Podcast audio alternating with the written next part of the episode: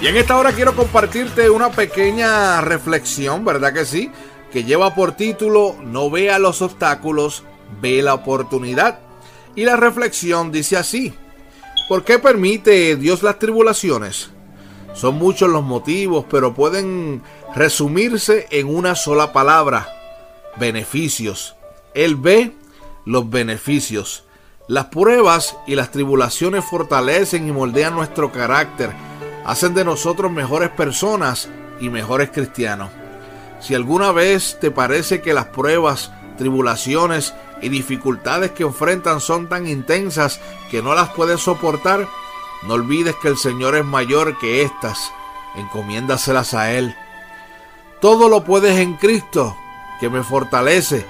En Filipenses 4:13 podrás encontrar ese versículo. Si Dios está obrando en tu vida con el fin de cultivar en ti una determinada cualidad, puede que el proceso se demore un poco. Un trozo de carbón no se convierte en un diamante de la noche a la mañana. Lo mismo sucede con nosotros. Cuando te parezca que has llegado al límite de tus fuerzas, aguanta un poco más Muchas veces la paciencia es la llave que abre la puerta de la recámara de las bendiciones de Dios. La tribulación produce paciencia y la paciencia prueba y la prueba esperanza. Puedes encontrarlo en Romanos 5 del 3 al 4. Las dificultades nos enriquecen, nos trasladan del plano de la cotidianidad superficial y el ajetreo de la vida moderna a la dimensión espiritual, que es más profunda.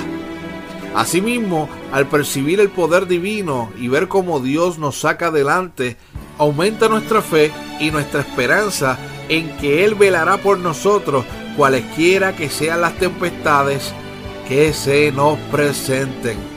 En 2 de Corintios 4, versículo 17, la palabra del Señor dice así: pues nuestras dificultades actuales son pequeñas y no durarán mucho tiempo. Sin embargo, nos producen una gloria que durará para siempre y que es de mucho más peso que las dificultades. Qué bonito, ¿verdad que sí? Y es la pura realidad. Así que aguanta un poquito más, un poquito más, ¿ok?